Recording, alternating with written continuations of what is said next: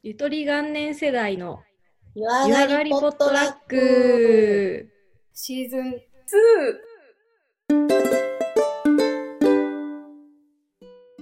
こんばんは、ちひろです。なおです。この番組は毎週火曜の夜、銭湯上がりに繰り広げるサウナのように熱く、水風呂のように深い持ち寄りトークになっております。イエーイ。ちょっと久々ですね。こんばんは。こういう配信は久々ですね。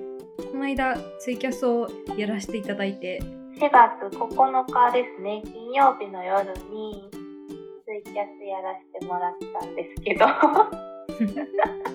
すごかったですね。いや、マジでちょっとなおちゃんの奇人行動を理解していただけて、私的にはちょっと有意義な回。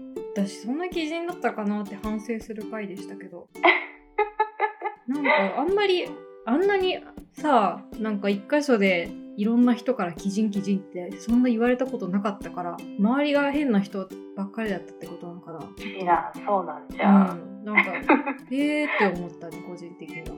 でもね、なんか長丁場になっちゃって、いや、あれさ、でもすごい人数来たんだよ。そのアーカイブ見たらさ、金曜日の夜だったかわかんないんだけど、まあすぐ出て、すぐ入って出た人も何人かいると思うんだけど、3桁いってたんだよね。おー、すごいじゃないですか。100何人とかで、なんか全然知らない人からお茶たくさんもらったね、そうだよねいや誰知らんけどありがとうございますみたいなあんな内容のないゆるい話をね、聞いてくださってありがとうございます。そうですね、いつもの面々というか仲良くしてもらってるポッドキャスト番組のネオ50楽園のヤブくんとか、心の砂地のシャープくんと寺田くんも見に来てくれてて、で、あと、シカゴコーヒーさんとか、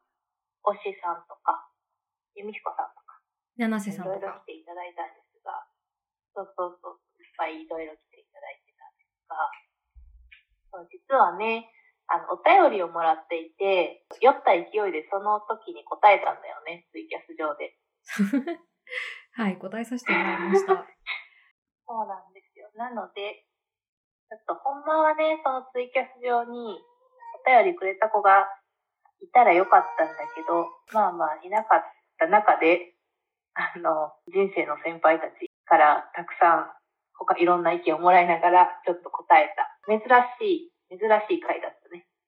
そうですね、メンズ多かったけどね。メンズ多めでしたねじゃあ、そうなんですよ。てなわけで、今回はお便りいただいた17歳の子からのお便りに答えたツイキャス版を配信ということですかね。はい。てなわけで、早速行ってみましょう。どうぞ。サウナのように、水風呂のように深い。リンゴはいけ。こんな。湯上がりポットラック。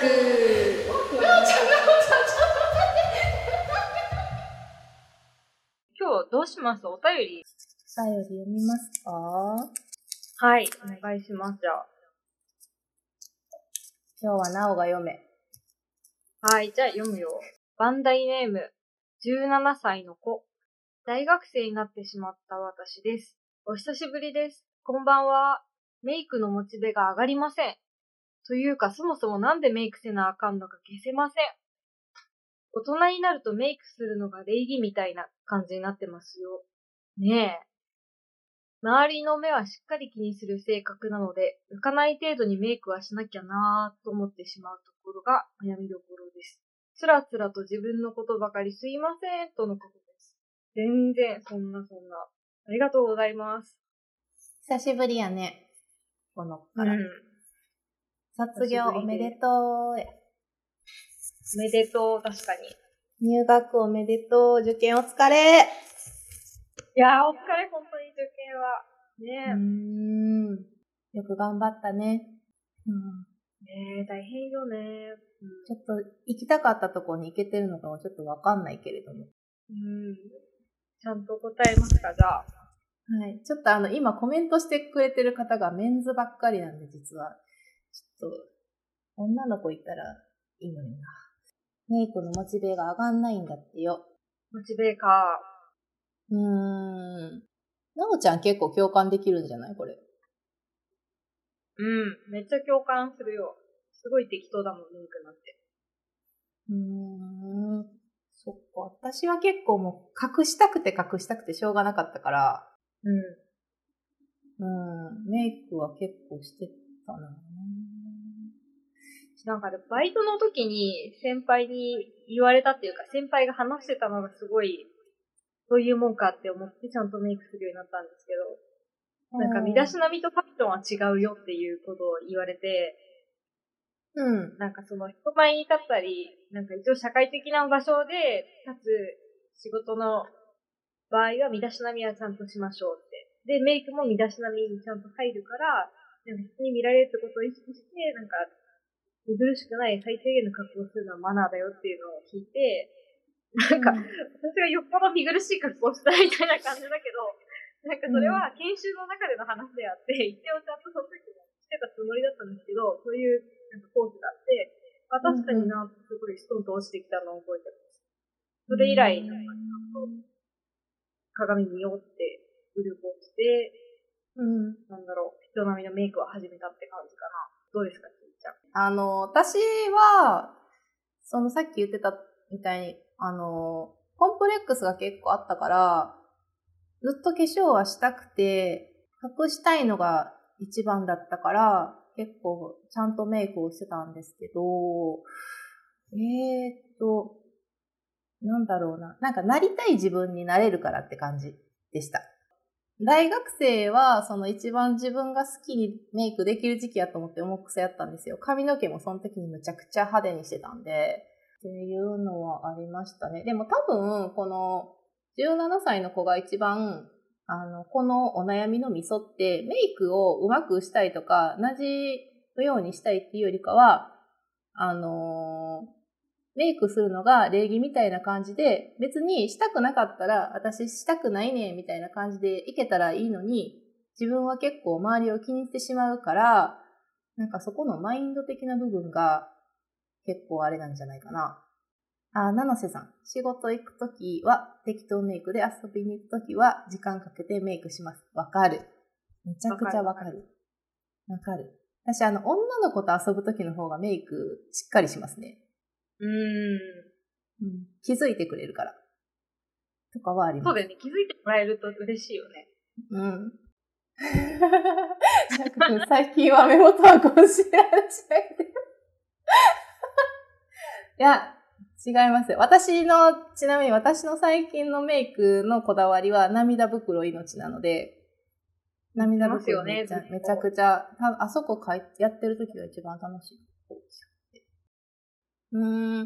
でもまずは友達とかを作って自分が合いそうな人のコミュニティに入ってそこに受け入れられるであろうメイクをちょっとやってみることから始めたらいいんじゃない？で、なんかそれで多分しっくりこんかったら多分それ違うんやろうしその時にまたメイクは変えたらいいし、って感じかな。そんな気がする。うまい子に聞くのも一つ手かもね、そういうコミュニティ入ってさ。とか、なんか、なりたいものがあるとか、なんやろ、例えば、好きなモデルさんがいるとか、そういう憧れでもいいし、それこそ好きな人ができたら好きな人に合わせるでも、初めは全然いいと思うけどな。そうだよね。あとはやっぱり本当にめんどくさい人は私じゃないけどなんか身だしなみ理論でなんだろう本当にもうちょっとこう挙手的な視点で見てなんか一般的に自分すっぴんだと浮くよなとか最低限これくらいメイクしなきゃいけないよなっていうところをちょっと冷静に立ち直って鏡を覗いてみるっていうのも必要かもしれないですね。最低限のその適当メイクの手の抜き加減も分かってくるかもしれない。なんか、しっくりくるとこが多分、あるから、その年々によって、私らやったら30代のしっくりくるお化粧があるし、なんか、世間的には、派手じゃないとか言われるやつでも、自分が楽しかったらいいと思うし、そこはなんか、自分が好きになれるようなメイクをしてほしいなって、私は結構思う。なんかでも男の子でそのメイクしてる姿見るの好きって子結構おったな。友達とかでも。そうなんかだんだんその変わっていく感じとかがなんかすごいなーって思うみたいな。あとなんか羨ましいって言われたことある。あー、でも私男の子でも眉毛とか目は描いておくおったけどな、友達でも。なんかそうメイクの話を皮切りに友達と騒げたりとか、なんか楽しそうな様子が羨ましいって言われたことは。でもだんだんそういうのも、なんか女性の特権というか、女性だけがやることじゃなくなっていくのかもしれないけどね。だって男の子でも眉毛描いてる子めっちゃおるやん。いるいる、職場にもいるし、最近 ZOZO のさ、ZOZO メイクのサイトができたけど、あれでも男性用のメイクのカテゴリーもあって、すごい結構一般に解釈されてきたんだなっていうふうに。ちゃんと寺田くんのあれに答えよう。有名人でこの人のメイク好きみたいなのあるもんなんですか？メイク好きっていうより、その人が好きの方が多いんじゃないかな。そうね。その人が好きもあるけどさ、でも、メイクのブランドの顔みたいな売り出し方で、このメーカー好きとかそういうのもあるよね。あるし、なんか、どうやろうな。モデルさんとか、雑誌のモデルさんとかやったら、なんかそのすっぴんから、メイクしてるまでの一通りを見せてくれる人が結構おったから、なんかそれを見て、この子こんなにメイクうまいんや、好きはある。なんか憧れるなみたいな、すごい努力しててすごいなみたいな感じ。自分も変われるかもしれへんみたいな。のぶくん、陽一に口紅濡らした時声出して笑った。そうやな、陽一くんは男顔やもんな結構。そうやな、なんか。アイメイクとかまではいかんけど、カラコンと眉毛と鼻筋とかは男の子でもやってた子おったし、教えてって言われたことあるな。ああ、そうね。男の子はそう化粧したら兄弟とかお母さんと同じ顔になるっていうよね。だからなんかしっくりくる場所を見つけていってほしいな。友達できたんかな。とりあえずまあ一回声かけてみたら、あとはなんとかなるよ。合わんかったら別の子にしたらいいだけやし。しかもこの子なおちゃん呼んでへんけど、最後こいつめんどくせえと思ったら平成の好きなドラマ教えてくださいっていうのと、その後に1周年おめでとうございます、これからも楽しみにしてますって追記でくれてる。かわいい、かわいい。キュンです。そうやな、ポッドキャスト上に友達いっぱいいるから安心してほしいってヤブくん言ってる。いや、もうほんとそうだよ。ね、いいこと言うね。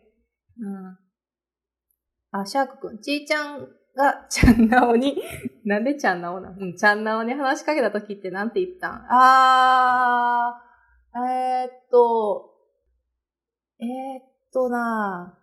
んて言ったかな、その前の職場で一緒やったんですよ、私となおちゃん。で、私が先に入ってて、なおちゃんが後に入ってきたんですけど、なんか、会った時に、あ、こいついけるって思ったんですよね。なおちゃんを見た時に。こいつ弱わり。あ、こいつなんかいけると思って、なんか仲良くなれそう、なれなさそうセンサーみたいなのあるじゃないですか。で、なんか、あ、この子いけるって思ったのと、なんかちょっと、なおちゃんってこう積極的にみんなの輪の中に入ってこない子だったんで、なんか、大丈夫かなって思ったのもあって、同い年やし、ランチ行こうってスラックで送ったと思うんだな、確か。全然覚えてないけど。だったと思います。らしかったんだね。ありがとう。そしたらホイホイついてきました。そんな感じでしたね。